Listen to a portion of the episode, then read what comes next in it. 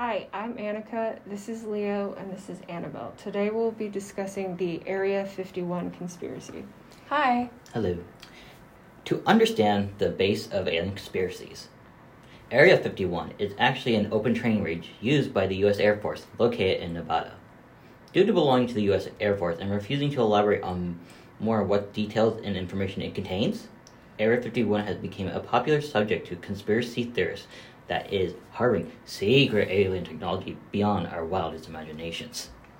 We are here to talk about Area 51 and one of its conspiracy theorists. To understand more of the conspiracy theory, we watched the documentary Bob Lazar, Area 51, and Flying Saucers, directed by Jeremy Corbell and released in 2018. In 1989, an anonymous whistleblower came forward to KLAS, a news station in Las Vegas, claiming that the United States government had found evidence of alien spacecraft technology. The man has stated that the government had been conducting these experiments at the infamous Area 51 base. This anonymous source later came forward as Bob Lazar. It should be noted that Bob Lazar claimed to be an ex-government physicist and claimed to have worked on reverse engineering of an alien spacecraft for the United States military and working with antimatter. No one knows where the flying saucers come from, not even himself. Lazar doesn't like to talk about UFOs much anymore, and hates the attention it has brought him because he believes that he's been sworn to secrecy. Still, Lazar openly claims to have had an experience where he was driving along a busy freeway where his tire got shot out. He believes that the aliens were trying to kill him. He underwent hypnosis to try to recover memories of his work on the S-4 base. He believes that the government is trying to hide information about alien technology and science from the public.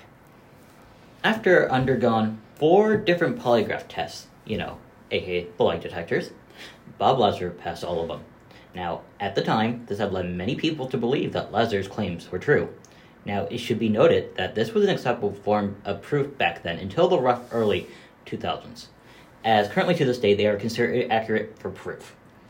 Still, in the documentary interviews with Bob Lazar, he says that nothing that was going on there was actually all that important beyond the fact that the government was hiding technology and science from the public, believing that the American people deserved to know about the secrets being kept there. Now, this whole documentary is only a small portion of the conspiracies surrounding the United States Air Force and Area 51, but this supposed whistleblowing incident that caught the interest of a great number of people. So is this evidence convincing? What do you think? I don't think any of what Lazar said is convincing. You see, I think the polygraph tests are the most interesting part to me, but however, the overall lack of proof and consistency of his claims, I'm going to say no. However, I am sure that the government does hide things from us, obviously. It's just not what Bob Lazar claims.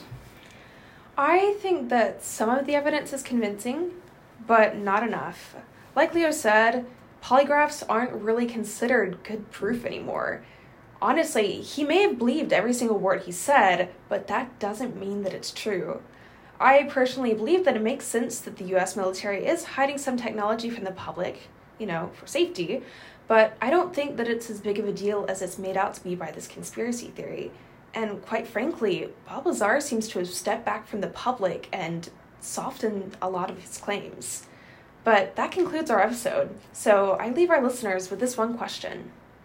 Do you believe in UFOs?